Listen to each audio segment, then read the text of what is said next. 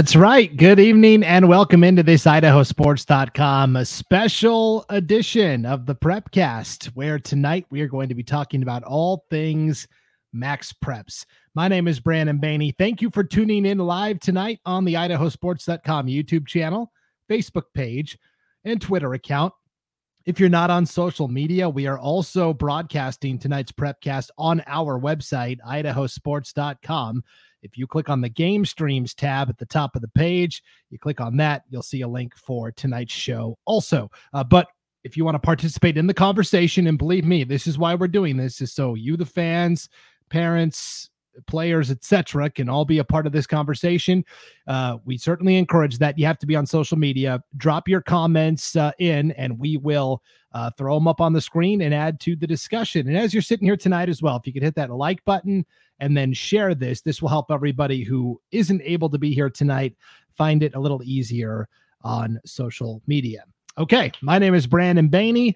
Let's meet our panel because they have much more interesting things to say than I do tonight. We'll start with Paul Kingsbury, the general manager at idahosports.com. Good evening, Paul. Good evening, Brandon. Happy to be here. Merry Christmas. I see you wore your best uh, shirt uh, there.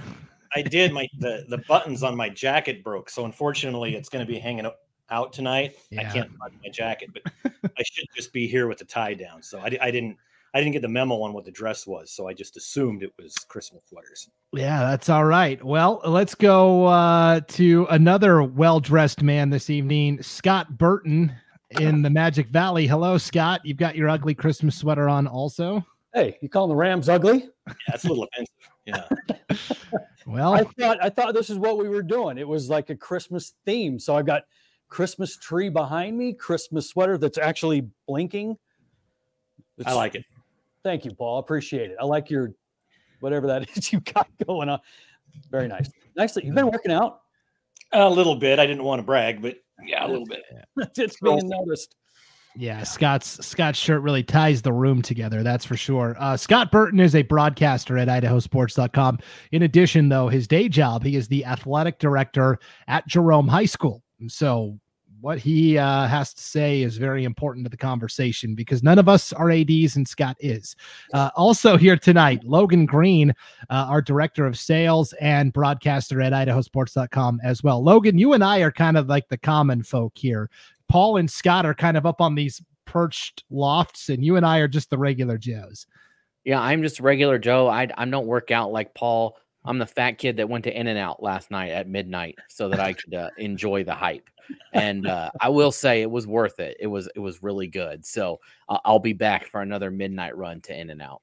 Okay. Well, hopefully we're not going until midnight, but I guess it all depends on, you know, how how many comments, uh, how much feedback we get from everybody that's tuned in live tonight. So we are here to talk about max preps and this is the a topic that's come up time and again but we thought with the most recent uh, idaho high school activities association board meeting taking place last week uh, max preps was brought up numerous times and so we thought this was a timely uh, point to bring up the conversation again and just present to you some of the things that we have seen just from this past school year. We're going to be light on the opinions tonight. Normally, we come in hot with with our opinions on things.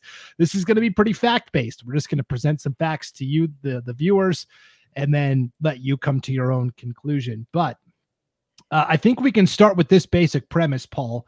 Yeah. Where where we're at with the state tournaments using the Max Preps rankings, we are light years ahead of where we used to be, which was okay, we predetermined the bracket and right. district three is going to play district four, even if those are the best two teams in the state. That's right. the way we drew up the bracket, you know, six months ago. Right. And, and I came up a lot like Scott, actually. I, I grew up uh, in that bracket um, era. And then, you know, both as a player and then with Idaho sports from, you know, from the early, uh, from, from the turn of the century. I love saying that. And and so you know all the way through there it, that that's just the way it was right? There was complaining about it. Oh the number one and two team played in the semis. It happened once in a while. Well that's what happens. And and yeah i i, I applaud the the effort to improve to evolve to make things better. Absolutely. Um, is it better than ping pong balls in a folgers coffee can? Absolutely. Um, but I, like you said here tonight, we're, we're just here to lay down some things that we're hearing that facts we know and let the chips fall where they may. But uh, is the system better? And I think we're going to see a lot of quotes tonight as well and and whatnot. Is it is it better? Yeah, I mean, especially from a broadcaster standpoint, you guys would agree it's better for a tournament to be, you know, you, you, get the number one versus two or two versus three. You know, you get the top two or three teams in that championship. That's the goal. And and so far, I think that's that's happened most of the time. Yeah, generally speaking, the top four seeds are the teams that are playing in the semifinals. So, in addition yeah. uh, for this show tonight, we we conducted a poll. We sent uh, a poll out to uh, several athletic directors, volleyball coaches, and football coaches because those are the fall sports that we're going to discuss more in depth.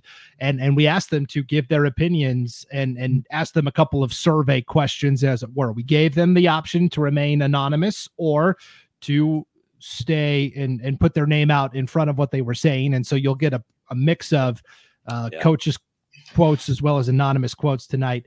Um, but we asked them one of the questions: Are tournaments better off with the Max Preps rankings as opposed to the old system that was a predetermined bracket? 75% said yes, we're in a better spot. Now 25% still said no.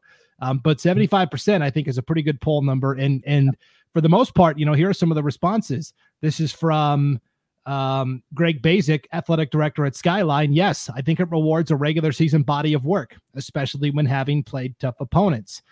An anonymous 5A athletic director says, I believe it gets the best teams playing each other later in the tournament rather than playing in the first round.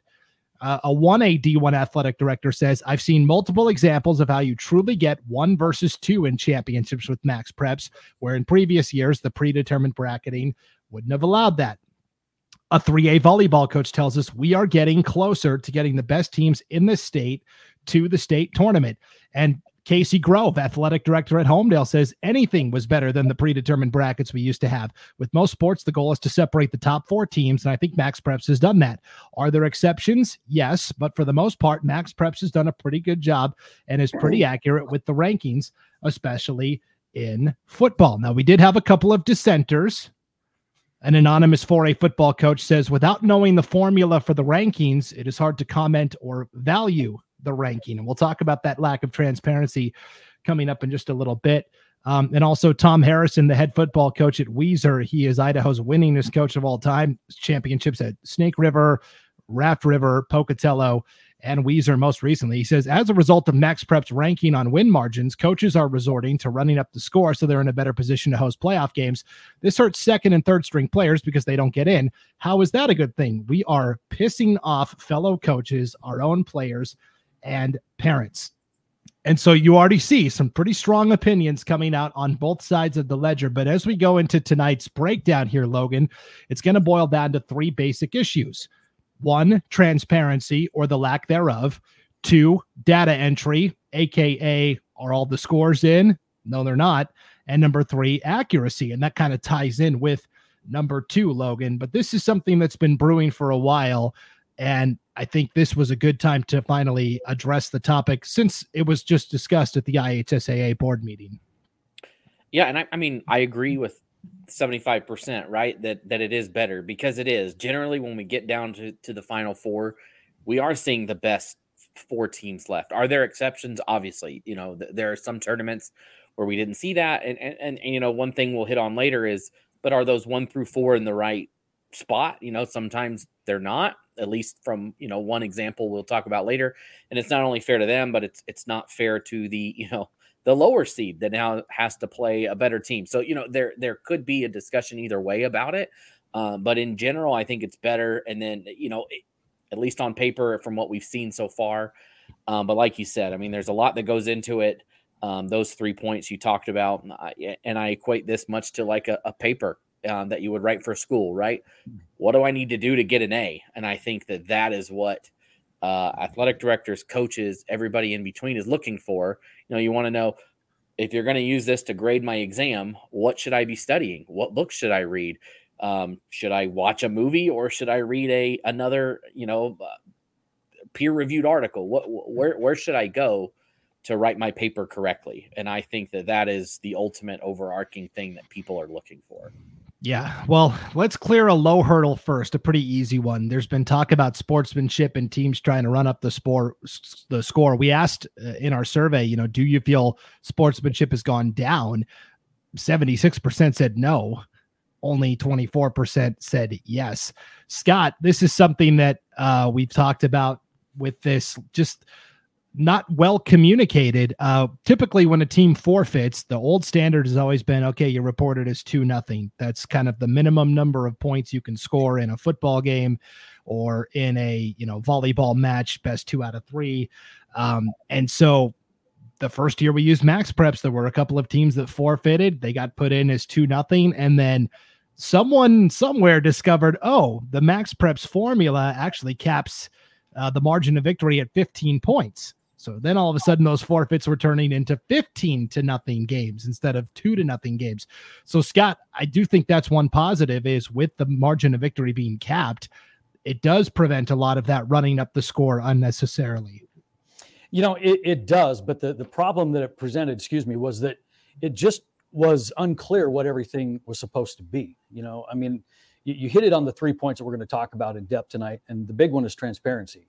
Is if we send out a survey and everything was transparent, then we should be getting back 100% of the same answer, but we're not. Uh, in fact, we're quite divided on some of it.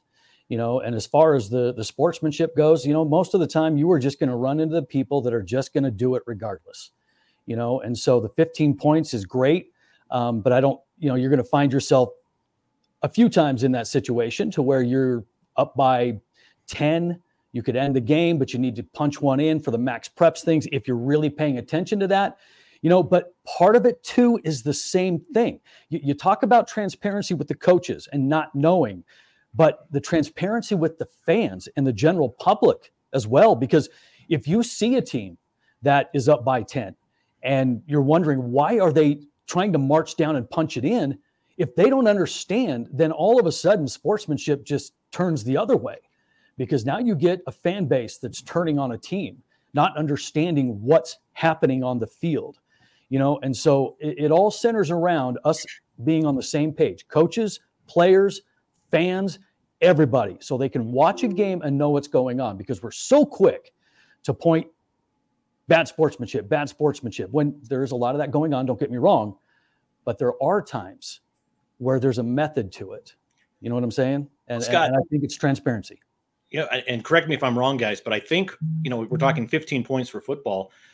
Moving forward to basketball, is it 21 points? I believe it's 21 points. So what happens when you're late in the fourth and you're up by 18, and all of a sudden the team starts, you know, running plays for three point shots to get that, you know, 21 points or more. People in the stands, even if I'm a coach, I'm I'm still ticked, even if I understand what's going on. Yeah, but no, I, I, totally, I agree. Stand, ooh, yeah, it's a very fine line that we're starting to walk with these point values. Now, I'm not saying that when I watch a football game, I like what I see because I think you should still take a knee and be absolutely graceful in victory. But at the same time, not every coach has that mindset. They got into coaching for a reason, and it's because right. they have that kind of attack mentality uh, where they are aggressive. But th- there comes a time where we're walking that fine line between do I really need to score here or how long do I keep my starters in? Um, what do I do? And boy, I, we're, we're going to be fighting that battle and seeing that play out for quite some time as long as this system's in place. And and and there's sorry I cut you off, Brandon, but there's there's buzzwords that we're going to be hearing tonight uh, that that have been bounced around, and I think one of them from our end and from the you know coaches end especially is we're playing by the rules that we're given and that's all they're doing you know taking a knee in the end is it going to hurt their team with you know as far as playoff chances what do they do? That's a hard decision to make but if you are in the game to to win and get your team as far into the playoffs as you can yeah you're, you're going to play by the rules that you're given even if those rules end up making you look like a jerk. Yeah it's it's a it's a really big problem when there's no clear communication from the top, which in this case would be Max Preps. Max Preps should communicate to the IHSAA. The IHSAA should communicate to athletic directors, athletic directors to coaches, and then coaches to their parents and the fans, is how that trickle down should work. But there's just a couple of missing links somewhere along the way. And and you talked about 21 points for basketball, 15 points for football. We we did our homework on this topic uh, for weeks leading up to this special. I looked high and low on the Max Preps website. I could not find anywhere where it actually says margin of victory is capped at this amount of points. I know I somebody a coach or somebody told me somewhere down the line, but that but that's the problem. You go to Max Preps and you get this vague corporate speak description of what their rating is that doesn't help anybody with anything. And so it, it just leads to confusion. This reared its head during volleyball in 2021, where the rule was volleyball coaches were supposed to only report results that were a best two out of three set. Sometimes you go to these big tournaments during the season, and for time constraints, you end up playing a two match set. And those matches are not supposed to be included. Well, we got an email pretty early on in September after, after a, one of these big tournaments from a volleyball coach. I've uh, redacted the names on it, but here's here's the email that we got that was sent. Volleyball false reporting is in the subject. Hi, I got your email from our AD copied here. The volleyball coach is reporting to Max Preps information that is not accurate. We're not supposed to report matches in tournaments that are not full matches. She reported all her pool matches on Friday, which were only two sets played total, not two out of three. Um, the games we played were split 1 1. So it was a tie because no deciding set was played. I understand mistakes happen, but with everything for state being ranked for max preps this year, we need to have accuracy in our reporting. Please have her correct this. I've also copied my contact from Idaho Sports so he can make the correction on his end. And and Logan, this is what we're talking about. There's no clear directive from the top. A coach goes in and reports a, a score that's a tie 1 1 when they weren't supposed to. It's the opposing coach that's going, Hey, don't do this. And that coach shouldn't have to reach out to that school's athletic director to correct this problem. Yeah, and it seems like it's it's a common thing where if a if a mistake is made, whether it's on purpose or it's an accident, that it's been difficult to get it rectified, like in this situation right here. And if people aren't on the same page, I, you know, in the grand scheme of things, it's probably uh, you know a ripple in the pond, right? But that ripple rolls on and it affects things at the edge of the pond. And I think that's you know that's the overarching thing. Like, is it the one game? Does it really matter what it looks like on the website? No um but but it's what happens at the end of the day and so i think that's where this is all coming from is that um and, and you know it's, it's a difficult thing to, to do to keep track of it and that's something that we pride ourselves on right here is that we're we're here trying to keep track. We know firsthand how difficult it is because it is and you know so we you know we take pride in trying to get all that information and and yeah it's it's to be like that you know uh, hopefully we can figure something out here. So, Paul, using that premise, 2021, no two set matches are supposed to be reported. I went back and looked from 2021 at the Idaho standings, and and we're gonna we're gonna name specific schools throughout the night. Please keep in mind we're not doing this to put any schools on blast. Okay, we're not blaming the schools. It's not their fault. There should be a governing body that should be assisting these schools to make sure that everything in their power is being done to make sure we've got an accurate picture. Paul, I went back and looked.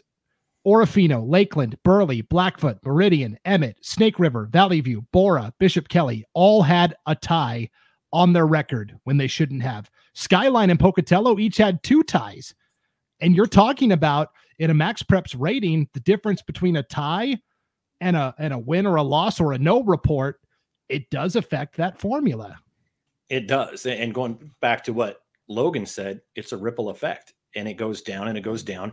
And and one thing that that I'm not sure that I I, I agree with or or what to do about it, but a lot of coaches use max preps for their their stats right you, you can put, post all your stats for your players who can then give them to colleges and if you're not allowed to put in those games that matter then you're not going to have complete stats for the season, and that player's not going to have complete stats. So you're hurting the student athlete by not allowing to have every game put in. But what do you do? Um, and I haven't heard that argument.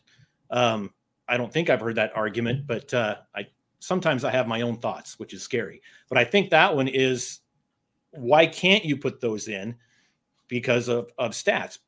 But I also understand not. But when you've got some doing it, some not, and it's the Wild West out there, okay, th- that's fine for everyday situations, but not when they matter for a state tournament seating or a state tournament bracket setting, um, all of the above. So, Scott, we had this problem in the very first year of only re- results that were two out of three are supposed to be reported. Well, not everybody was following that standard. So, uh, what was the solution? Well, we're just going to take away all the in season tournament results. None of those are going to count towards the overall. Only your in season, regular season matchups um, that are not at tournaments we're going to count. And as we're seeing from volleyball coaches now that responded to our survey, that's not a better solution. Here's Michelle Dodds, the head coach at Owyhee the approval of tournament matches counting towards seeding is hopefully going to help with correct seeding. District 3 has the majority of the teams in the state. The teams in the Southern Idaho Conference must play every team in the conference, regardless of how many points are given for a win or loss. Strength of schedule will always hinder the 5A and 6A schools in the SIC. Here is Madison's first year head coach, Whitney Howard. This uh, system this year actually benefited her team, but here she is saying, I like the max prep seating over the pre-seeded bracket, but this year was so janky, so janky once they took out tournament play. And this is a coach whose team benefited from not having in-season tournament results reported. The way it was seated with tournament play, I thought was a very accurate portrayal of the teams in the state. I would argue that tournaments need to count towards the final state seeding.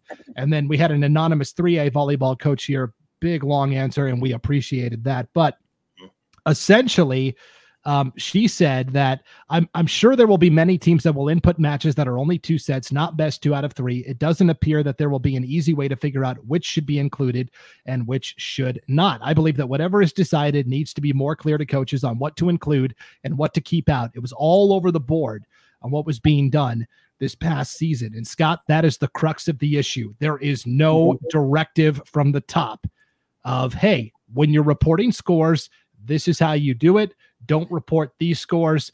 And Scott, you have spoken to the Max Preps point of contact for the state of Idaho. It's the, it's the person the IHSAA talks to. It's the person athletic directors talk to. It was a big problem for her this season trying to cull hmm. through those results. Oh, no question about it. I mean, she had to build a completely separate ranking system for the state of Idaho just because it was, like you said, Paul, the Wild West out there. Nobody had any direction on what was going on that we were putting in things that shouldn't be put in and then but thinking the, the problem was i don't think the majority of it was trying to cheat a system.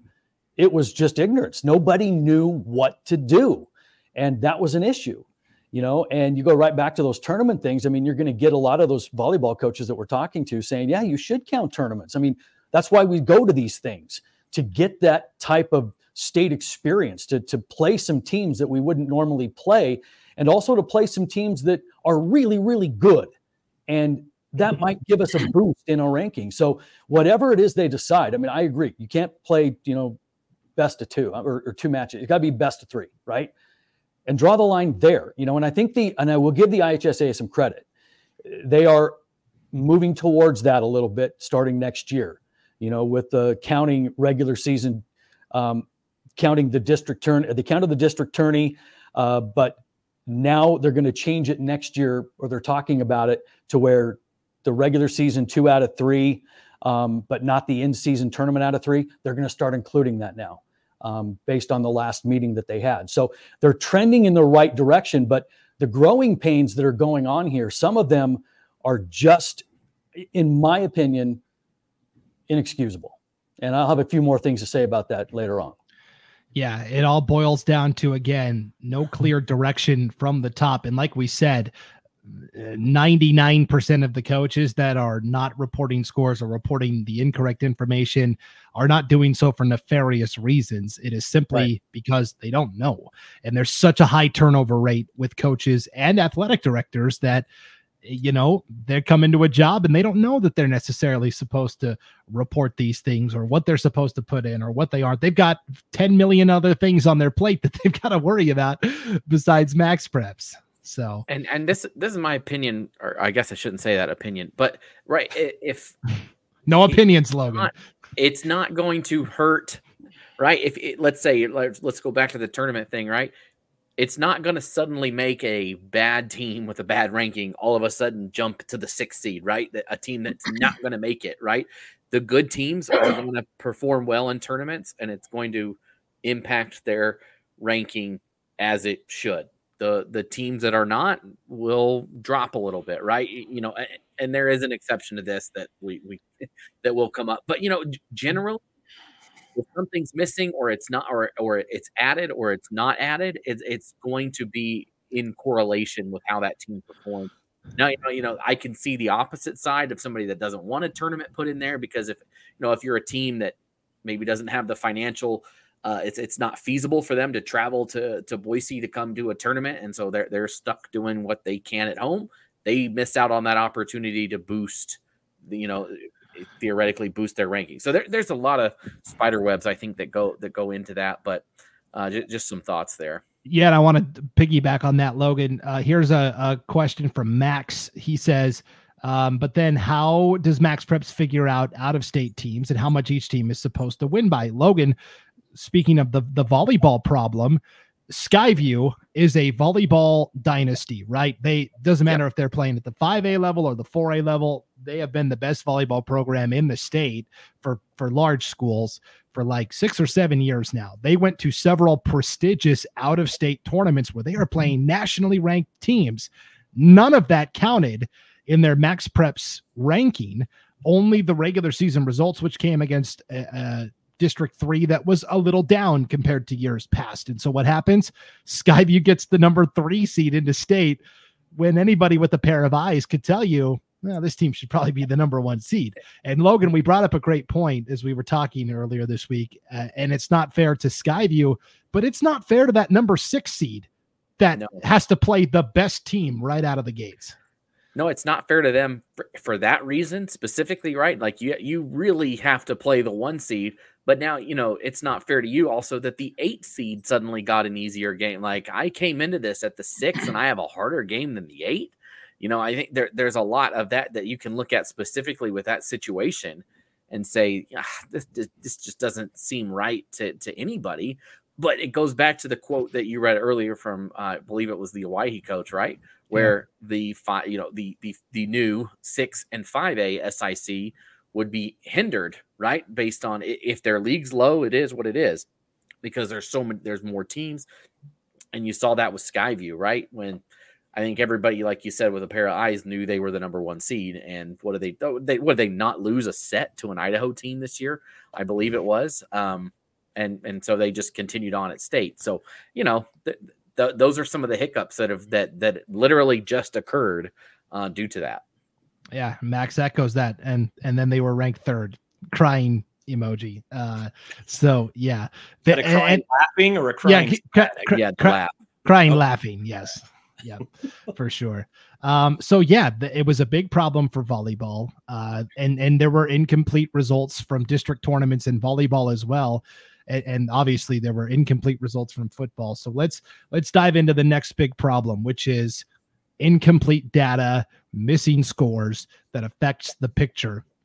When you have a system, Paul, that is predicated on, and Max Prep says it, they're they're honest about it. Hey, uh, the more scores that are in, the better our system is, which is a good thing to hear. But when there are scores missing, uh, it complicates the entire picture. And it's not just Team A is operating in this independent silo because how many times do we see a 5A team play a 4A team? A 4A team play a 3A team, a 3A team will play a 2A team. So, something that happened at the 2A level, sort of a butterfly effect, can affect what's going on at the 5A level if, if there's missing data. You know, and one thing we saw in that poll that we did, there were a lot of mm-hmm. coaches that that said, well, you know, if you don't put in your put in your scores, then you know you're just hurting yourself. I don't think they understand how that trickle down effect works, and sometimes triple up or trickle up effect works. Um, you know, if if if you're not putting in scores, you're not just hurting yourself; you are hurting and or helping others. And it, it's it takes two to tango on this too, because like like IdahoSports.com, when you put in a score for Team A, it goes into Team B score as well. So it's not just on one coach. Um, and correct me if I'm wrong on that, but I, I, believe it's you put in a score and it goes on both teams' schedule. So it's yes. not a matter of one coach hoarding and putting it in the end. There's two coaches that are at fault here. It's like it's like a you know any kind of divorce usually, right? There's usually some fault on both sides, but uh, it, it always comes back to well, if they don't want to put in their scores, well, it's both. And as far as and I'm, I'm having a hard. We, we talked about not putting in opinions, so I'll I'll stop.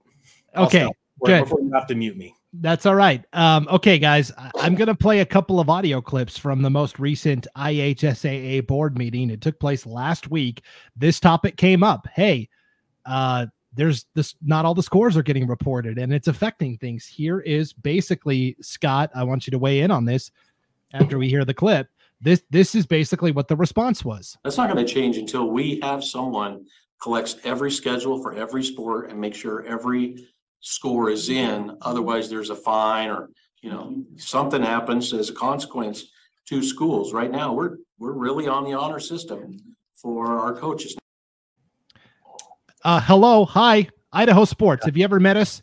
That's what we do. I mean, we literally have all the schedules and scores in. And and shouldn't if Max Preps is going to be the official partner of this with the IHSAA, shouldn't they be held to the same standard? Well, you know, here's the thing, you know, and there's a couple of ways to look at it. And here's how I see it. And this is going to get into one of my big issues with this whole thing is that, okay, yes, we got better than a bunch of freaking ping pong balls. Okay. We, mm-hmm. yay for us. But we adopted a system that we are completely mismanaging. We, we are not using this the way that it is supposed to be used, period. End of story. Max Preps provides the platform. It is Idaho's job to govern it and to make sure it is used in the most effective manner that benefits our schools and keeps things fair as this was intended to be. But this turning everybody loose on the honor system isn't working. And going ahead and finding everybody for not turning the scores in doesn't change the results. What you need to do is you need somebody over the top of this. And I guarantee you, if we were Max Preps or if it were Idaho Sports that was running this whole thing, you can bet your rear end we would have had every score in a timely manner entered correctly so everybody knew what was going on. Not these empty spaces to where, well, they didn't turn it in. They didn't turn, and nobody is governing this at all. And that's a problem. And then this blast at the end where everybody just kind of throws in scores and everything changes. That's not fair to anybody.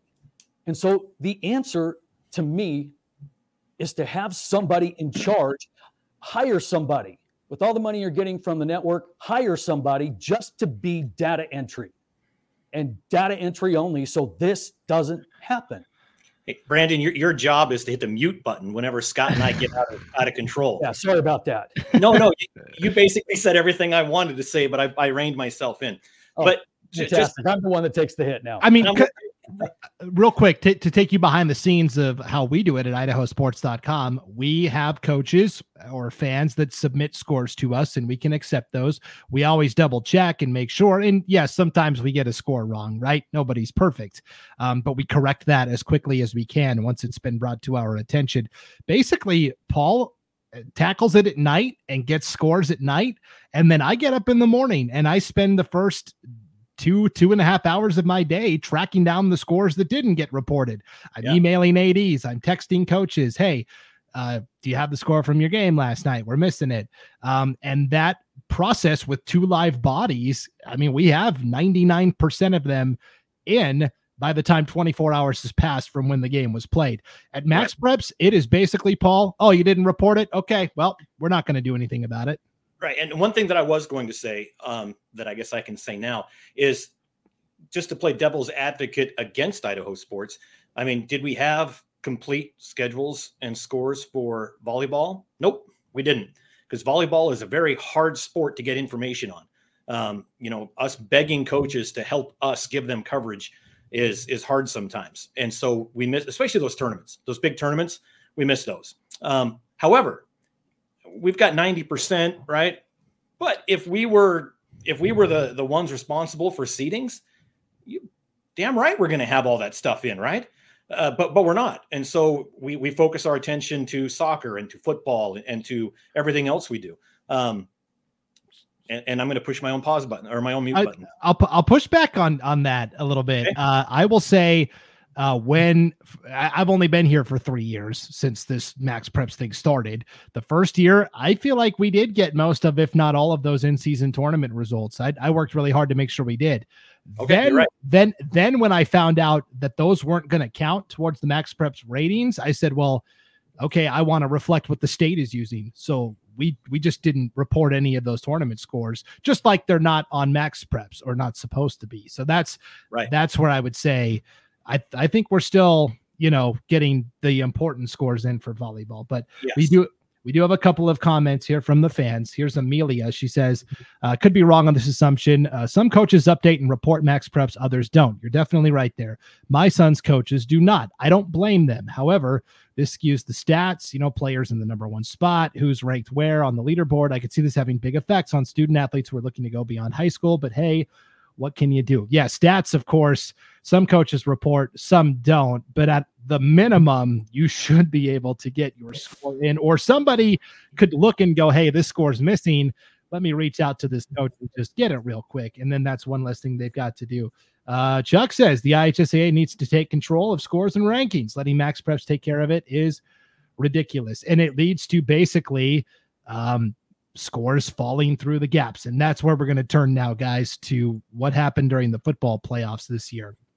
Well, Uh, it wa- it sorry, Oh, go ahead. can I make a quick comment? Yes. And you know, too, it's not just having them; it's in a timely manner, right? Because these rankings are updated frequently throughout the season, right? So, week seven of football, you could look at it, or volleyball, whatever you want to say. You know, it, let, let's let's go early October, right? You can look at the rankings and say, "Man, I'm in second place right now in the state."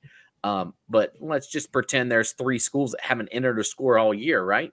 All of a sudden, oh, I got to have those in. I'm going to dump them in they're accurate now. Everything's updated, but all of a sudden that number two team is down to seven. Well, I wish I would have known that all year long so that I was, you know, I I don't know if you play better in a game. If I had known I needed to win that, you what you should have won it anyways. But you know it, that alters how you're thinking throughout the season, and so it, you know, not that that is happening. I'm not saying that's happening, um, but there are effects if you don't have them in on time based on what people are seeing throughout the season. yeah. Yeah, just to just to kind of further that point, you're you're right, and it is important that it's timely because as a coach and a former coach, I tell you what, I i- if I feel that my team is going to make the state tournament for whatever reason, I'm I'm scouting the opposition, and I'm I am trying to play guessing games with who I might play, Mm-hmm. and I want to get a head start on watching this team on film. And if I think that I'm sitting in a number two or three spot and I am going to play either one of these two teams that have been kind of hanging around this area down here. I'm going to start watching them. But when those that influx of scores in a non-timely fashion or right before the the rankings update that determines state or whatever it is changes everything, all that time has been wasted because now everything is flip-flopped. And you're right, Logan, timely is crucial in this process. So, what happens when we get to the end of the regular season for football and we are getting ready to start the state playoffs? Well, we kind of knew going into the weekend that it was going to have to wait until Sunday because there was one game, Melba versus Nampa Christian, that got moved to Saturday. Uh, they played on Saturday night. It was the only game that took place. So we knew, okay, we're not really going to have an idea of the final Max Preps rankings and what the brackets look like until Sunday. Well, we wake up Sunday morning and we're trying to monitor this. And I'm looking at max preps. Paul's looking at max preps, and we're going, boy, there's still a lot of scores missing. Well, I guess I don't know. Maybe maybe the brackets will come out on Monday. Next thing we know, here's the official bracket, and I'll, I'll admit I got kind of caught flat-footed, and I said, wait a minute, how could there be a state bracket already? I, I took screenshots to to show everybody kind of in real time what I was processing. Here is for example, the official 4A bracket that was released by the IHSAA. You can see down here, guys, in the bottom right hand corner, 11:06 a.m., October 22nd. Right, that was that Sunday. The following minute, I went to Max Preps.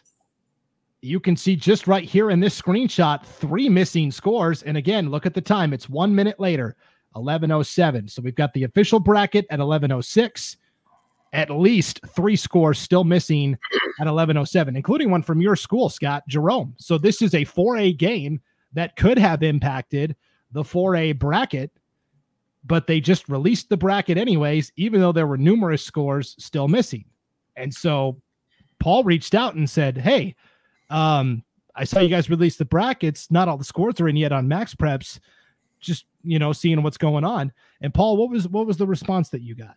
Um, there was a, a, a vote in the September board meeting that there was a deadline. The deadline had passed Saturday at midnight, and anything that was entered after that point would not be counted. I mean, there was just a deadline in place, and and that was to uh, to to stop what's happened in the past. Of okay, here's the brackets, and then another school change, you know, enters a score, or future or a school from out of state enters a score, and it changes ranking. So then they have to change things.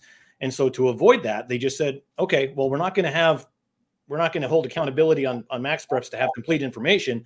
We're just going to set a deadline so they don't have to deal with this mess in a day or two when more scores are entered. Is that what you wanted? Or is that yeah. okay. No, no, that was perfect. Um, right. so yes, we and we'll talk about this deadline that was set at this September meeting in, in a moment. Um, but but it, it caused a couple of problems, especially with uh, the 2A bracket and the 1A D2 bracket as well. Um, and Amelia says makes much more sense to run this in house. Yes. And I think that's kind of the overwhelming sentiment we got was that, hey, if there's missing scores, there should have been somebody. Yeah, I, I agree having the deadline is important, but then there should be someone rounding up those missing scores uh, before the deadline or or talking to coaches and ads to get those scores in um, because at the 2a level there was a score that was missing between firth and west jefferson now we're going to play hypothetical here which i typically don't like to do but um, in this scenario not knowing what the max preps formula truly is that's all this is. It's, it's an exercise in hypotheticals.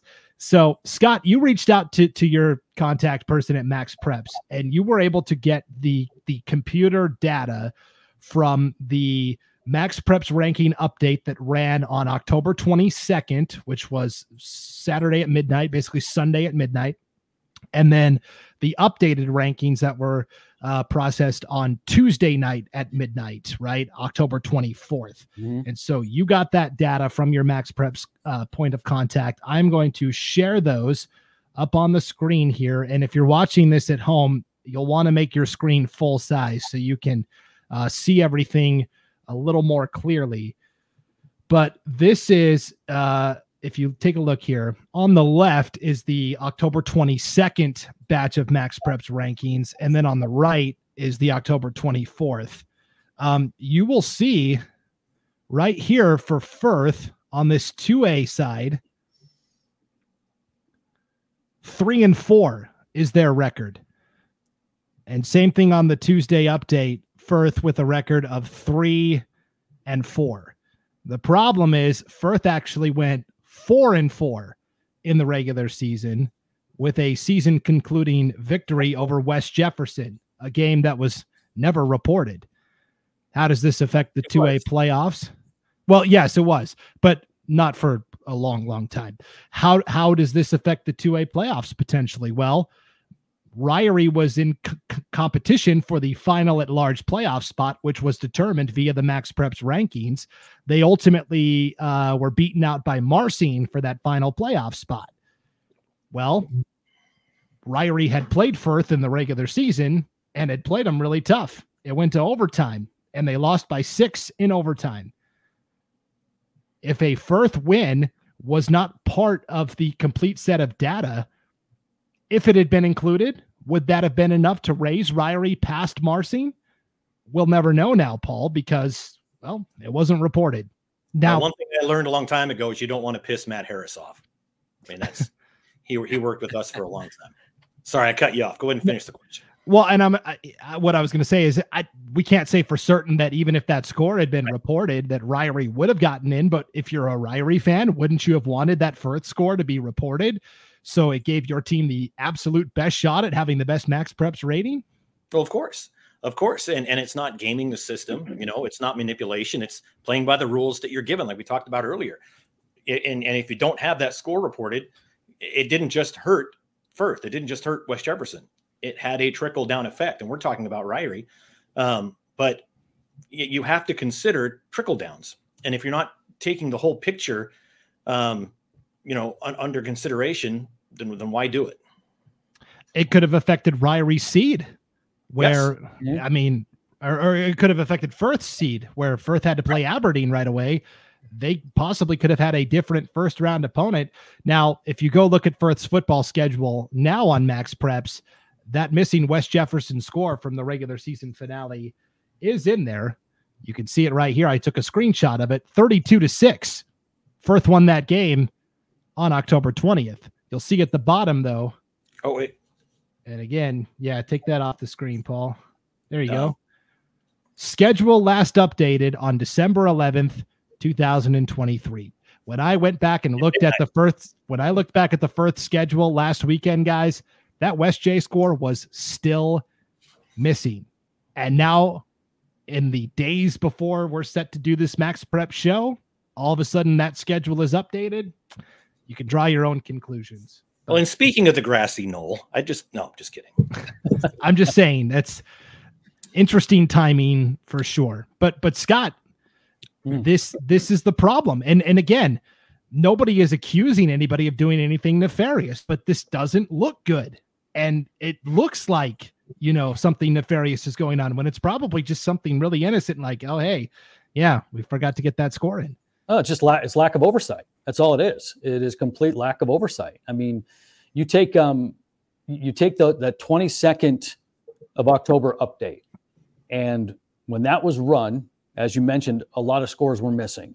You know, and if we don't give a crap about missing scores, then we're right back to ping pong balls because we're not getting the accurate rankings that really reflect the best teams in order you know so why even do this if we're not going to do it correctly you know and then on top of that uh, there, there's some funny stuff happening where it- it- teams are the scores in wrong or a team is losing or reported lost when they should have won and then it comes out but it doesn't change i i don't know go figure i mean that happened to council Yeah, and we're we're gonna get to that in, in right. just a Okay, good. second. Yes. Um, but one of the survey questions we asked when we, you know, polled various athletic directors and coaches was, were you aware of this September meeting by the IHSAA where this deadline was set of Saturday before state midnight? That's the cutoff to get the scores in. 66% said yes, we were aware of the deadline, uh, but 33% said no. And that's to me, that's a big problem. If if a third of our respondents said no, I wasn't aware that there was a deadline, that's a problem. There's some somewhere it's getting lost in the communication. Well, and, and Brandon, I, I I had to, you know, I could look at those results as well. And one thing that I saw was they would say yes, but it was yes, we were reminded to enter in scores repeatedly. Yes, we were reminded to enter in scores. And so I think that kind of skewed the actual poll results of did you know about it versus were you're reminded to enter in scores? You know, there's a difference there. Uh, but unfortunately, the the the ranking system didn't do it very well. Yeah, and here's some of the responses we got in in transparency. Uh, an anonymous 1AD1 coach. Yes, I was aware of the deadline. It would probably be good to let scores be entered until Sunday, but if the IHSA has to have things printed, then people need to be responsible for somehow getting the scores posted. An anonymous 1AD1 athletic director. I was aware of this deadline. In my opinion, even though it was not entered on time, that information is crucial and should have been gathered before seeding was done. Sharsty Moore, the head volleyball coach at Horseshoe Bend. That's the other. We talked about Skyview being the dominant volleyball program. Yeah, Horseshoe Bend is the other. And she said, Yes, I was aware of this deadline. It was communicated clearly all season. However, it isn't difficult to search and find scores. If it was known by the IHSAA that scores were missing, then why wouldn't they make an effort to get them and enter them themselves? Maybe schools or teams that don't make the deadline should be fined, as it does affect other teams and the entire state tournament process. Thankfully, in volleyball, it's a true double elimination uh, and you can play around through the backside. But in basketball, that isn't the case, and it can be detrimental to teams when the rankings aren't correct. Early matchups between top teams is never what anyone wants to see. One final one on the yes. Jeff Adams, the head football coach at Grangeville, said, Yes, I was aware of the deadline, but even during the regular season, we were missing a game. We contacted Max Preps and the IHSAA to correct it, but nothing happened. This was done by our AD after I made him aware several times over the course of the season. And that is another big problem is mm-hmm. coaches are willingly trying to fix or correct. They go in and change a score, it gets changed by somebody else and they can't get anybody on the phone to go, "Hey, this is not right." Now, we did have a couple of people say, No, I did not know about the deadline. Here's an anonymous 5A volleyball coach. I was not aware of this deadline. My AD reported most of my scores. I do think incomplete and inaccurate information directly affects the fairness of the seeding for state and should be addressed. And here's Joe Dilly, the head football coach at Kimberly. I was not aware of the deadline. We reached out to a few coaches we knew to assist in adding the games that were missing. A couple of games were added on Sunday but too little, too late. And Scott, that's where I want to go next. Kimberly is a 3A football team, and you were on a on a piece of scratch paper as the brackets were coming out. You were kind of jotting down where you thought the seeds would be based upon what Max Prep said. That changed all of a sudden. And so what I'm going to do is share my screen again here and take a look again. On the left, you have the October 22nd Max Preps update that was ran. And then on the right side of the screen, we have the October 24th update. So so Sunday midnight, Tuesday midnight. Look at the teams that are in bold, Scott, at this 3A. When the official, official quote unquote Max Preps rankings were released, American Falls was 12, Wood River was 13. The Tuesday update gets run and they're flip flopped. Wood River jumps up to 12. American Falls is now 13. And you might go, oh, what's the difference in one spot on the seed line? Well, uh, on the official bracket, Wood River got the 13 seed and had to go to Snake River. American Falls got the 12 seed. They had to travel all the way up to Timberlake, which is in North Idaho, Spirit Lake. I'm sure American Falls would have much rather have faced Snake River, a district opponent, a shorter bus trip. And oh, by the way, when American Falls played Snake River in the regular season, Scott, American Falls was leading at halftime. So that is a game in their minds. That's a winnable game. They could go win. Instead, they've got to travel two days all the way up to Spirit Lake and they lose in the opening round of the playoffs. But yeah. this is the problem. The the the rankings changed from Sunday to Tuesday. They did, and they changed in a lot of different places, and they would have changed a heck of a lot more if all the scores would have been reported in. And there's, I don't know what's going on between the 22nd and the 24th, but there's just something that doesn't add up. And I don't know if it's because they we just stopped taking scores and shut it all down, but corrected record. Who knows? But I think I, I can't help but think that after the 22nd update was run, everybody realized that this is not going to be indicative of a true ranking system in some of these divisions because there's so many so many holes you know? Well, and then then here comes the sorry go ahead scott. Oh and then here comes like the the mass scores being put in but by that time it's too late.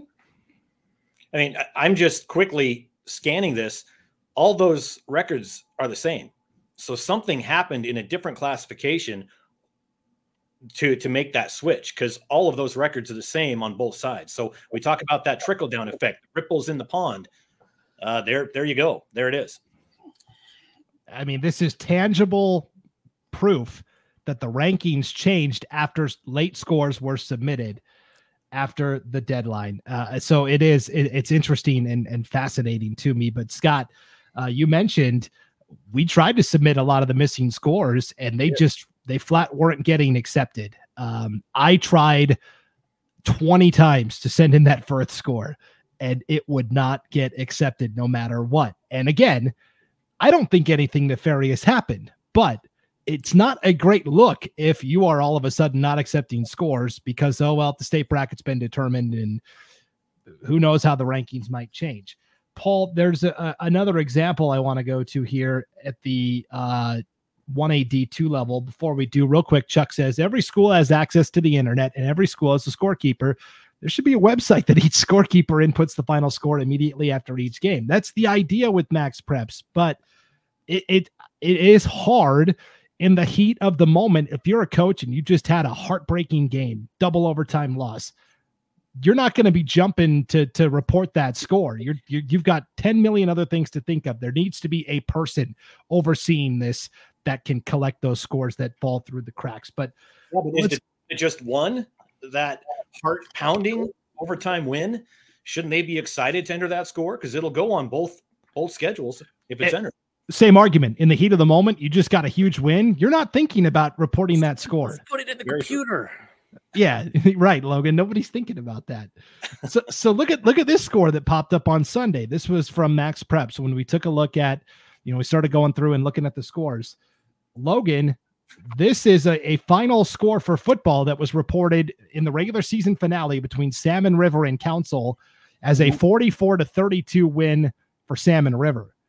Council actually won that game and they won it pretty decisively. As Logan, you were beating the drum on this during the season. Council was a really good football team, Yeah. but that that score could change the entire calculus. Now, the argument we heard was, well, the one A D two playoffs don't use max preps, right? It's all a predetermined bracket. But think about Council played Butte County, right? They played a lot of 1A D1 programs that did use max preps. So it does affect everything. Yeah, they played Grace, I believe, um, in the season. They played Butte County. Uh, no, they played Camei. They played Camei. Yeah, that's sorry, I misspoke. Um, so yeah, but they, I mean, the, the, it does have a ripple effect, and just like you showed with the three A, or you know, we don't know, and it, it even goes down. You, you could see it if you look at the bottom. The bottom, zero and nine Parma uh, was affected by 0.1 points. Now, who does you know? That also has a ripple effect to Weiser, to Homedale, right? You know, and then Homedale played Lake City, a 5A team. So that's going to have a ripple effect up there. Like, I don't, it, it literally, the 1As are their own, you know, they don't cross over into, into anybody else. But outside of that, it is a 2A game can affect.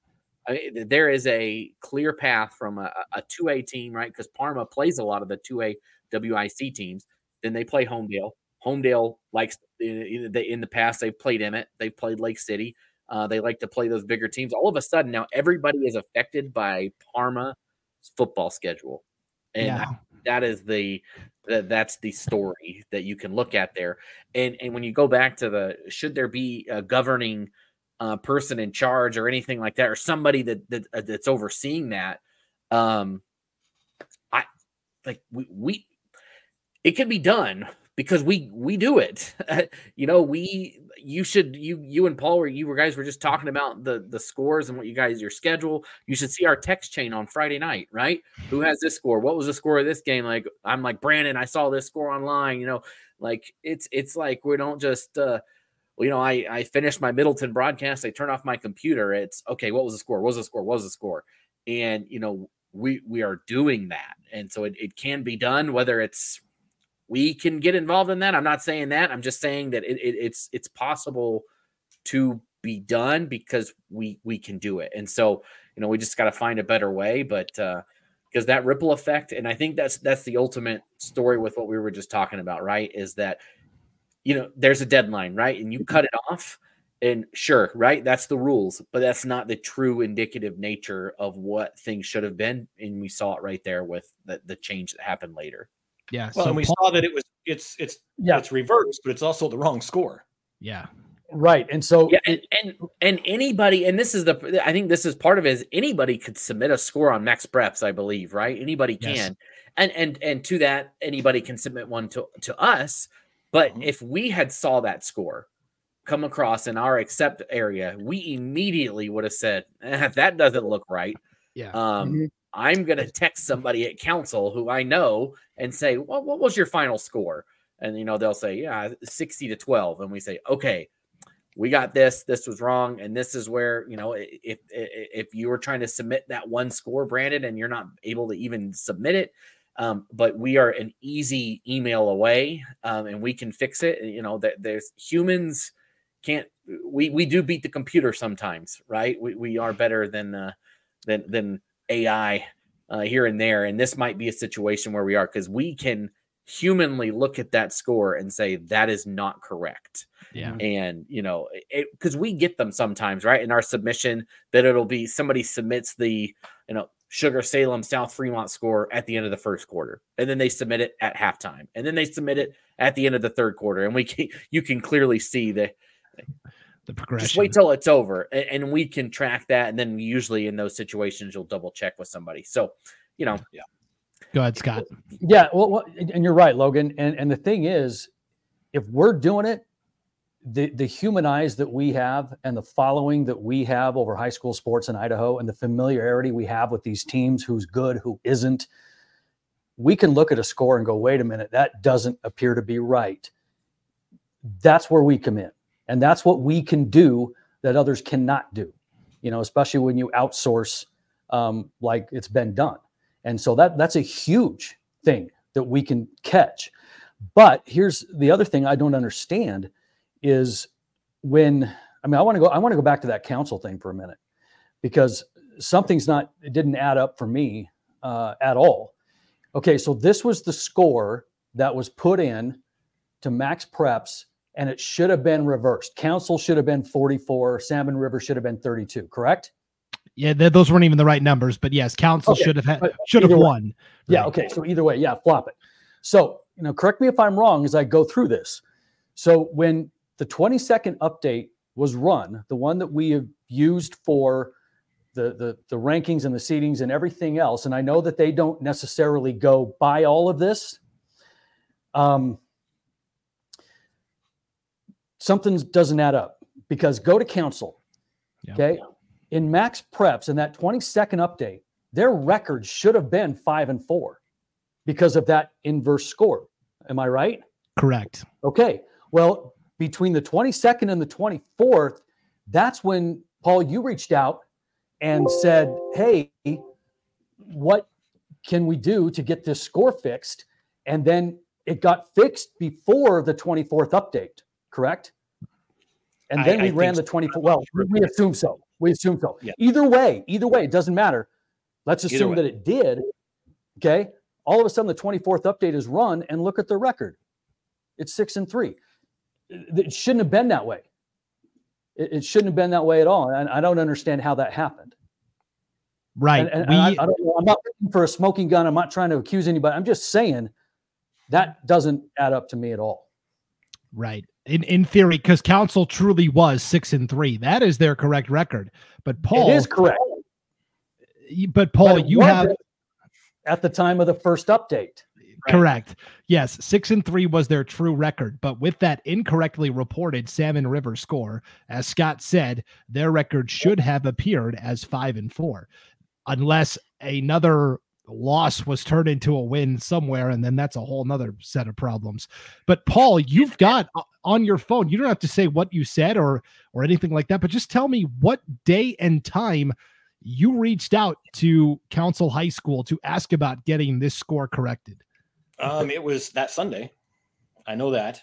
Um, now you're. at- You know, we should have done this in prep. Oh, here. it is. Um, it was. I'm sorry. It was Tuesday. Tuesday at three thirteen. So by Tuesday, that score still had not been fixed to the point Correct. where Paul felt necessary to reach out and say, "Hey, um, this score isn't correct." Um, and and Paul, correct me if I'm wrong. You had tried to submit the correct score several times, and you and you hit the wall, right? I You got- tried to. I went through on Sunday and and submitted every score that was missing in max preps. I went back week to week to week to week, and I submitted every score that they were missing. And I never got an email. Hey, we're looking into it. Hey, thanks for posting. Which I know is what happens. It's hey, thanks for post or submitting the score. None of them were were posted. None of them. And so that's when you felt compelled to reach out to council and go, "Hey, can you try submitting this correct score? Uh, I've tried and it's not working." That was on Tuesday. So Right. Well, you know, and really, I did it because I wanted to see what the rankings would look like when they auto updated on Tuesday, because that's huge. A, a- winless team beating Council, who played all these other teams. I knew there was going to be a, a huge trickle down effect, and uh, and so I'm like, hey, we should probably get this fixed. And whether it was or not, I don't know, but it doesn't matter because now we're looking at. And and when when did you get these? Um, uh, Scott, you got these Mhm. spreadsheets, right? When when did you get Yeah. these? Uh, I got them earlier this week from both Max Preps and the IHSAA, and they're the exact same. So, Okay. and and I will say this: I mean, they were both very easy to work with. I mean, Sure. easy, easy conversations and very pleasant and on both sides. So, I mean, there was no, you know, holding back on anything, but this is, Right. you know, what was sent. Okay. It just it just And doesn't It doesn't. And and I think we said it, this doesn't affect the one A D two bracket, and I think maybe that's Right. you know part of their conversation. Well, this is a one A D two team; it doesn't affect them. But And it was. Council, Kendrick, Camas County all play teams in- in one A D two or one A D one, right? And Right. all of a sudden, that that's going to roll. That's going to roll forward for them. Now, did did their bracket get it right? Were the best two teams playing on championship Saturday, or I guess it was Friday? Yes, it should have been Butte County. It should have been Oakley. That's what it should have been, and it, it was all. It was great. It worked out like it should have. But could it have messed something up? I think that is that is the question. It could have sent a uh, you know the number four team to to a five seed, and now they are playing on the road in a semifinal when they should have been at home. I think that's I I think even more so than that, Logan, is, you know, um, I hopefully it didn't affect anything, but how do you explain running an update that should have said five and four instead of six and three?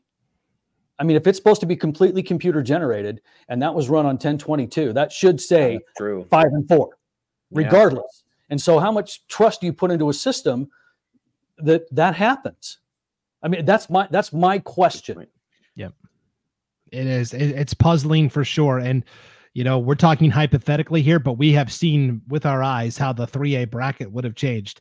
American Falls, instead of going to Timberlake, you would have had to go just down the road to Snake River in a in a in a better matchup for you in that first round of the playoffs. And so They couldn't have gone any further yeah, in that game, and they couldn't have stayed any closer in the Yeah. yeah. the other game, right? liter- literally. funny. And, and so this was a Literally, yeah. point. This was a point that was brought up at the IHSAA meeting. Concerns about the lack of scores getting put in, and basically, uh, I'm going to play another clip for you. Um, again, this was something that was said at the meeting. Football, we don't have a problem at all because they've been doing a couple of years longer. Plus they enter one game a week. And if one coach doesn't enter, the other coach does, and they hear about it from each other. They- They take care of themselves, so to speak. It's not the same in soccer and volleyball and some other sports. Paul, I think we just outlined that there are problems in football, regardless of what the opinion on the IHSAA board is. Yes, we did. So I it just it's it's interesting how other athletic directors, Scott, were bringing up these issues. You know, Tony Brulot from Eagle, John Halleck from Caldwell, both spoke up about the the missing scores, but also the lack of transparency. Mm-hmm. And essentially, the answer they got back was, "Well, it doesn't really affect anything, anyways. It's not determining what teams get in."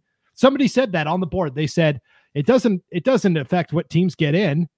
And then there was like a couple of seconds of silence, and then somebody said, "Well, it does for football." Well, the, the exact quote Max Preps does not determine at all, emphasis was there, uh, what teams go to the state tournament. And then some actual board members went, well, kind of, but no, yeah. Anyway, so I didn't mean to be a difficult interview there.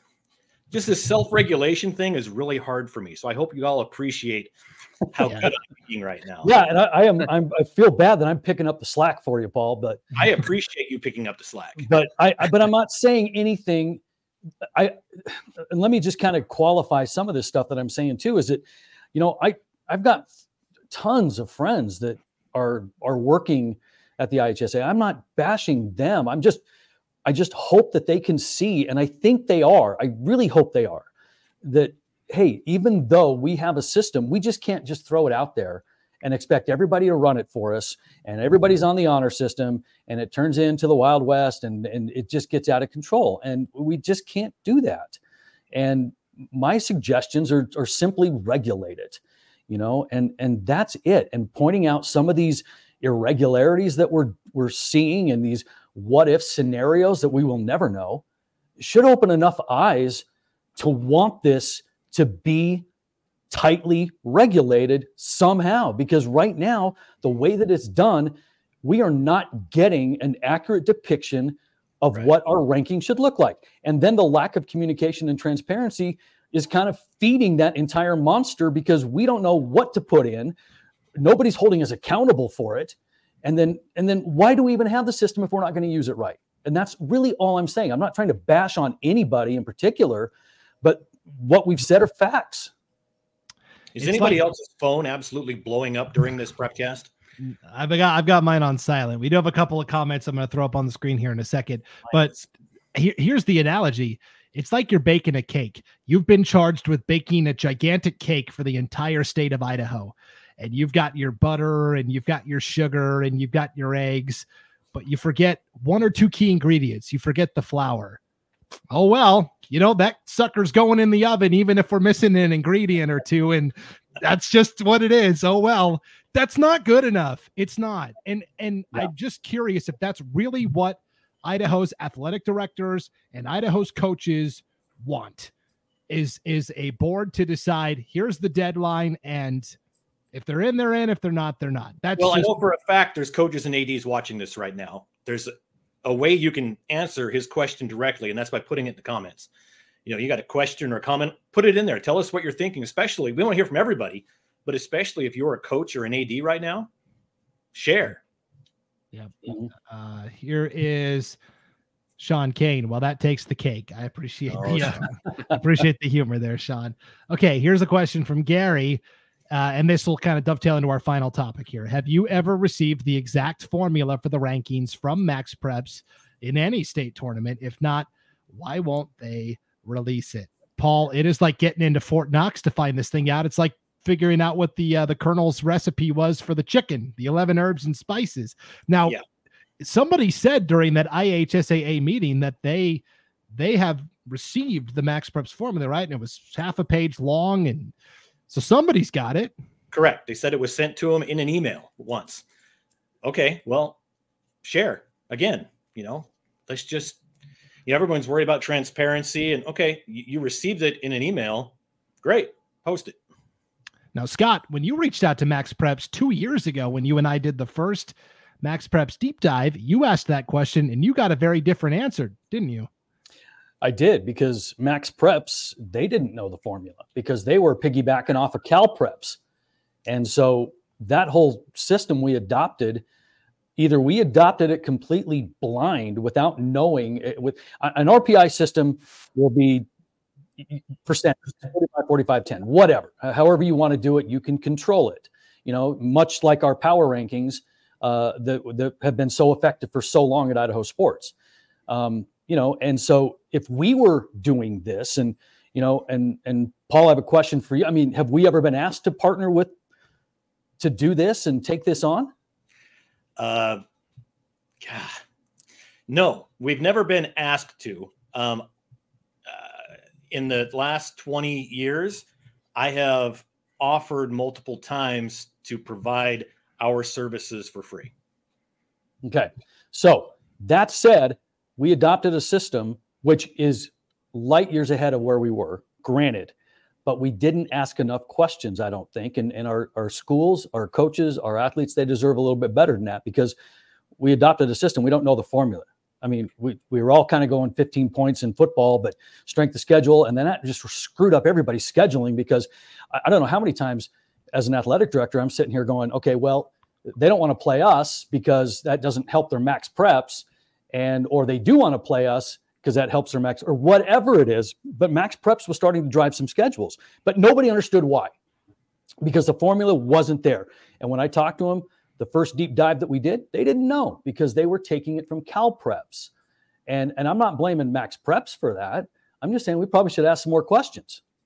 Well, there was a, there was a comment made during the, the meeting, this last meeting as well, and it was hard to see who was saying it because they had uh, they were sharing their screen like Brandon's doing. They had a document up, but essentially they said uh, they told Max Preps told the IHSAA their formula is all about getting the two best teams into the state tournament. Okay, well what Ronald Reagan say about I'm from the government and I'm here to help. Just trust me. We know better than you. So mm-hmm. just trust us. We we have your, you know, your best interest in mind. You don't need to know how it works. Just trust us. Well, we'd like to, obviously, but why? Yeah. But I think you know what? We'd like to help. And, and anything that we can do to help this process, we'll do. I mean, we are we are grounded in Idaho. We are Idaho people caring about these Idaho kids. And we go to these games, we know these kids, we know these coaches, we know these schools, we know these programs. We are as Idaho as it gets. And we're kind of on the outside of this looking in, yet here we are trying to offer help. Even You know? Logan, who's from North Carolina, is more? Idaho than a lot of people I know. I, I mean, and Well, here my wife's family is like thoroughbred Idahoans, so so I'll I'll claim. You just it. comparing your wife to a thoroughbred? here I, I Mm. I married into it. Eastern Idaho since the 1800s, so I'll uh I'll take what I can get. Yeah, Better that- mute his and- mic quickly. yeah, that, that passes. So well, so you're talking. You guys are talking about the meeting, right? You're talking about transparency, and I know Brandon probably got some quotes teed up and ready for this, but I, I mentioned this at the beginning, and I, one athletic director asked this at the meeting, just saying, can, "Can I get some transparency in this?" And, and the response was, "Well, they're going to try to manipulate the system." And and Brandon, you said I don't remember what the number was of coaches that are seeing that. uh, It was a high number that are not seeing and I, I hate that word. I'm gonna. I do not like that word manipulate. I felt sick to my stomach hearing it because we are around it every Friday night, every Thursday, Friday, Saturday around the state, and I nobody is manipulating. That that makes it sound like they've gone into the computer code and are and are changing something. And yeah, maybe they try to score an extra touchdown, sure, but you're you're talking the difference between like like some ten and sixteen points. This is uh, you know anything can ha- honestly anything can happen like i don't know if anybody saw the yale vermont basketball game two weeks ago where vermont was down by five with 3.6 seconds to go and they won the game in regulation it can happen anything can happen so we're not talking about somebody oh you know what i'm going to win by 47 instead of 40 I- i just don't think people are going that's what they're going to do i have better faith in idaho coaches i have better faith in the athletic directors and them being good people than I do in them saying, you know what, I'm going to manipulate the system. What they want to know is like Brandon, your, your cake analogy. Do I put brown sugar or do I put white sugar into this cake? What is it that I do here? What do I need to do to make my cake better? Is it more beneficial for me to play this team than to not? Now, and, and I've said this before on other teams. I, I played lacrosse in high school. My team was a 4A team. We were bad. We were putrid. We were horrible we knew that we were not going to the state tournament. That was off the table. It wasn't going to happen. We knew what we are. we are what we thought we were. Now, out of conference, we played other similar teams in lower classifications that we like, hey, we just want to play a competitive game and not get beat 25 to 0 like we're always getting beat. And so we would play a non-conference team from across the state in a you know, a 2A, 4A matchup and it was competitive. And that's that's what we wanted to do. We weren't out there, you know, no one's trying to manipulate anything there. We're just, eh. and I think that's what coaches want, right? That's not going to help me to do that. But hey, you know what? If I'm in the Treasure Valley and I go up north to play a North Idaho team, is that better for me? Or is it better to me to just play somebody down here that's a lower level? I think that's honestly what people want is they don't, nobody is trying to figure out, okay, I need to beat this team by 13.3, s- s- you know, points right and, and do this they just want to know who they should play how what you know how they should schedule go and, and and scott you probably know this as an ad that is just what i think that everybody wants is they want to know was this a good thing for me to do or was this bad? Should i have not played this team or should i okay uh, okay that helped me even though i lost this game now i know going forward i should do that or uh, i'm not going to schedule that that cupcake going forward because i know it actually hurts me whatever it is i don't know but i think that that is what people actually want they don't want to manipulate anything they don't want to cheat Mhm. they're not you know again people are who they are they are going to win or they're going to lose and it's just what do i need to do to make my cake better i think that's what everybody wants to know And I think you're absolutely right, Logan. I think the majority, vast majority of coaches, uh, no matter the sport, aren't operating under that mindset. They're not operating No. to I've got to schedule this person, this team because I have to beat them by 20, and that's a team I can beat by 20, and I'm connecting the dots because they play this team. Nobody is doing that. And if they are, they are they're on the freaking spectrum way out there because that nobody is thinking like that. And they just want to coach and make their teams better. And a lot of times, schools don't really get that much of a choice on who they play sometimes. I mean, depending on the, the Yeah. size of their conference and the availability of the two or three non conference games that they get, you know, and the shifting classifications are always messing things up. We don't we don't get to just pick who we play. And coaches are there to coach and they want to make their teams better and they start bringing that crap into it. They're not manipulating anything. I don't believe that for one second. Well, I don't think back, they have time to figure that. I don't think they have time to figure out that they just they don't want to. Better, you know? They don't want to. Yeah. Maybe a couple of them in season when it starts to become a relevant yeah. thing for play. Maybe, maybe, maybe at that point. But overall, no. Well, and, to give, sorry, Brandon. No, I'm, go ahead. I'm going to butt in real quick. So going back to the very beginning uh, of what Logan said, and Logan, great job articulating all of that. In the meeting, what happened there was Tony Brulot was talking about um, that transparency again and saying, I have to go back to my coaches. I'm constantly being asked, you know, what is the formula? What do I need to do? What do I need to do? They just want to know. And the response from from Ty Jones was, well, do they just want to know or do they want to manipulate the system? What does it matter? They, they want to know what the rules are for the game they're playing. Uh, it's not manipulating. It's not gaming the system. It's how do I give my team the best chance to get to the state tournament? Mm-hmm. Uh, and, and, so the the whole manipulation and, and gaming the system, I agree. I, I'm I'm I don't like that terminology because you're accusing essentially accusing coaches of trying to cheat their way in when they just don't know the rules, right? Yeah. It's like I, saying, how hard can I hit a player in football? Well, if you hit him in the head right here, that's a penalty. But if you hit him real hard in the shoulder, it's not. Okay, now I know what to do. You know, it's like I'm going to hit you hard either way, but I just want to know where I should hit you hard. I think that's, you know, they're just what are the rules? I just want to know what I should and should not be doing.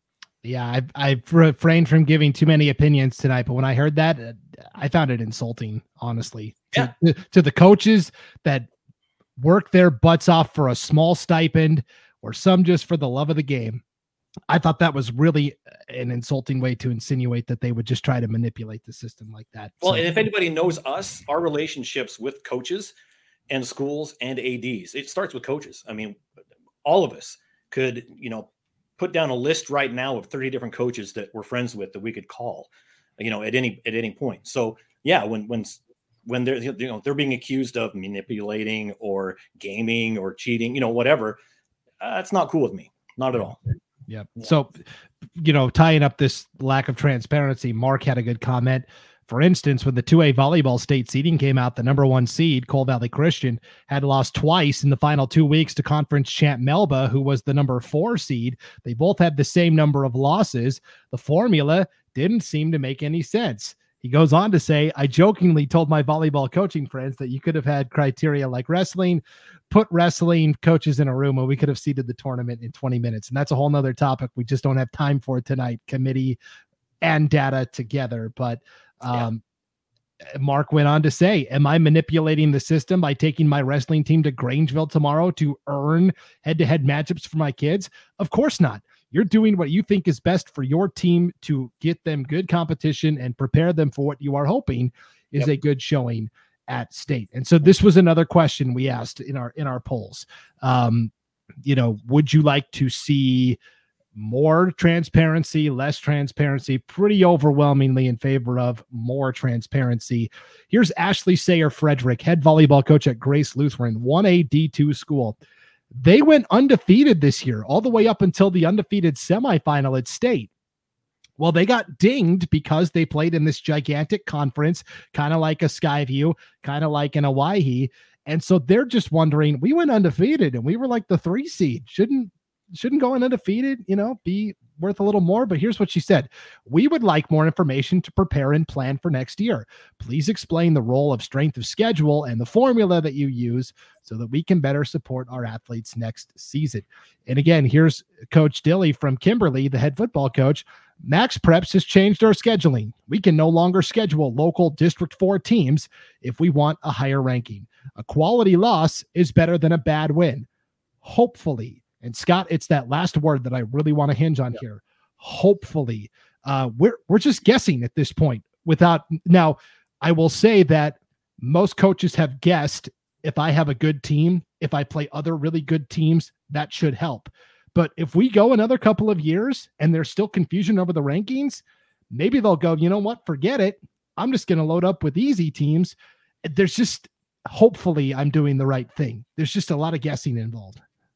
Yeah, th- there's a lot of guessing involved. I mean, back in the day, it was all just kind of based on the eye test and the human factor. And, and, and no matter what, the human factor will always have a lot of relevance in any of these discussions. Um, but the, the fact of the matter is, there's no human element in this at all. And it's all generated by computers. And so, what we're trying to do is figure out what the system is because we don't have, you know, somebody like the the whole Florida State debacle in college football look at this and go, you are not going to be able to compete with these teams. You are not one of the four best teams right now. But it, it, it, takes a committee or a human model to, to really kind of to figure that out and we don't have it and so what our coaches are doing is tell us what we need to do so we can best set our non-conference schedules you know and it, it's just it's just confusing because there is no human element. And I, I really think no matter what we do no matter how we tweak it we still need to have that discussion. How do we include the human piece of that puzzle? The eye test. Yeah. And who is the human that we use? Correct you know, that's always a big one. Correct, because back in the day, it was. I mean, I mean, I mean, look at the polls that we have now. Aside from the the Max Prep still, we've got media polls, we've got coaches polls. I mean, they know as well as anybody, for the most part, who's playing well and who isn't. Right. You know, they understand who's injured, who isn't. You know, they understand strength of schedule. They understand the the the little nuances of a game that maybe a computer doesn't understand. You know, so I mean, I think we at least need to have that conversation at some point. Yep. Yeah. I think we're we're close. I mean, we're we're there. I mean, we have built a system that is light years ahead of what we used to have, which is what we all said at the top of the show. Yes. But but there are some big glaring issues that I think need to be fixed. Um, and until they do, we're going to continue to have dissension. We're going to continue to have people become disenfranchised with the process. And so the two biggest things, again, by far, are getting all of the data in. If if we are committed to using Max Preps, okay, that's fine. But we have to make sure that all of that data is in. We have to. Otherwise, you're doing a huge disservice to to all the schools and athletes and coaches that are competing. And then the lack of transparency on the formula. Now, Max mm-hmm. Preps. So here's Gary. He asks if Max Preps got the formula from Cal Preps, can't they just send it on to us? Saying they didn't make it is a cop out. The guy who created that formula is, hasn't released that to anybody. He has kept that under his hat, which is good on him because you mm-hmm. know if that got out, then his value goes down. Where's so the, the Colonel Secret recipe baseball team would rank. Matt we don't stop eating chicken, right? Yes, right. right. It's the Colonel Secret recipe. Yeah, no, I totally get that. Um, there is an option now where you can use the Max Preps rankings in conjunction with an RPI system. Utah does this, other states do this, where there is some transparency in, okay, we do know what the formula is, and we do know how we can then best build our schedule to help our team out the most. Mm-hmm. Um, I think I think that's a really easy solution. If we're committed to using max preps, if you just you want to look at Idaho sports and go, sorry, you guys aren't good enough. You want to go with max preps, okay. Yep. There's a there's a there's a path that we can use where there is that transparency, and then it's simply putting somebody in charge of getting all the scores. Just saying, oh well, we didn't get them in. That's not good enough. Paul, I think those are two really easy fixes that could make all of this disappear? Well, it is easy. I mean, if we were asked, um, we, we, we could export all of that data and hand it over. I mean, or they can just look at the website and go, okay, here's the final scores. And you know, if they're trusting Max Preps with the ranking without scores, I think you can trust us with the scores, right? And and that's not too hard to just go. You know what what you and I both did on that last that last weekend. We went back to try and help. Well, we weren't trying to prove a point. We were just, hey, here's these scores. Here's these scores. They didn't end up being entered. But say there's 10, 15 scores, 20 scores, whatever it was. Um, great. Just just look. We are more than happy to help. You know, we're not guarding our data at all. You know, it's not behind a paywall. It's out there for everybody. So if you go into it and well, they didn't submit those scores. Well, we we had them. So use them use us as a resource you know we're, that's what we're here for um, so th- there's really just no excuse no, no excuse that i i hear that makes any sense or is valid in my mind when we're doing it. It, mm-hmm. it, doesn't make any sense. I mean, Scott pointed that out a few times, very eloquently. I'll point out that yeah, if if it's if if we're doing it, it's doable. It's not like we're the smartest guys on the planet. No offense to everyone here, but if we're doing it, well, except Scott, if if we're doing it, it's doable, right? it, it is doable. You know, and the thing is, and I I kind of want to reiterate this point too, and and I really think we all feel the same way. Is that you know we want what's best for Idaho. Yeah. We want what's best for our our schools and our kids. And if we're not included in that piece of the puzzle, which we all know that we're capable of doing, if we're not, then you know what? That's fine. It doesn't mean we're not going to stop fighting for our kids, fighting for our schools and our coaches in the state of Idaho because that's who we are. Right. And and so this whole discussion is about making us better as a state, as a as an athletic community, you know, not to do anything else. If we're part of it, fantastic. If not, you know what? We're still going to fight for doing what's right. Yep. I couldn't have said it any better myself. Uh, and so thank you to everybody that tuned in tonight to watch this live. I know there were a lot of people that could not make it. This is an important topic that I think you should share with your friends, your families, coaches you know, parents you know. This is an important issue. And until we raise our voice to these objections, nothing will change. We saw this uh, earlier in the in the school year where the reclassification proposal was put forth, overwhelming support, board voted it down. State superintendents got together and said not good enough, overruled them.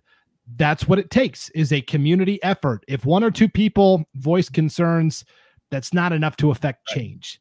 And so I would encourage everybody to please hit the like button on this and share it with as many people that you think would would be served by listening to this conversation. And and maybe you disagree, and you can tell the IHSAA I like the way things are going. Absolutely, voice that opinion as well. And a lot I think, of coaches did say that. Yes, I think more people need to voice their opinions. Scott, you and I talked about this a couple weeks ago. Of well, I'm one person. What what can I do? When we all are together, mm-hmm. And it doesn't matter what side of the fence you're on, but the more input the board gets from the community, coaches, parents, etc., the more informed they can be, and that is how you can affect change. So please like this and share this, um, so everybody can tune in and and and listen to this as well. But Paul, Scott, and Logan, thank you so much for hopping on tonight and keeping it pretty civil. I, I was not going to put that on there, Paul, but I, my a lot of caffeine makes me uh-huh. a little triggery. So yeah, for sure. So, uh, anyways, uh, Paul, any final thoughts before we wrap up here? I think it was a good discussion. Um, you know, I think all of us, all four of us, I know for a fact. I mean, we had our pre-meeting yesterday, and and all of us kind of were were nervous about what might be said, what should be said, how it should be said. Um, and you know we've all been doing this a long time. I don't get nervous anymore broadcasting state championship games. It just doesn't happen. I was nervous today, and I texted that out. Scott, you said you were nervous. Um, mm-hmm. We just don't get nervous anymore, and I was nervous about this one just because of uh, one the topic, but two how strongly we all feel about the schools, student athletes, coaches, the sports, and and how that how that might come out. And you said it in the beginning. You know, we're not we're not here to we didn't intend to bash anyone, offend. No, we're just saying here's here's what's happening, and we have the voice to say that. Um, you know, there's people that email us all the time that if they did a Facebook Live, no one would hear it. We do a Facebook Live, and at least three people see it, at least three or four sometimes. And and but we have that voice, and if we're not using that platform, you know, to to help the schools and and the student athletes, then we should just pack it in and you know get jobs at Costco. Yeah.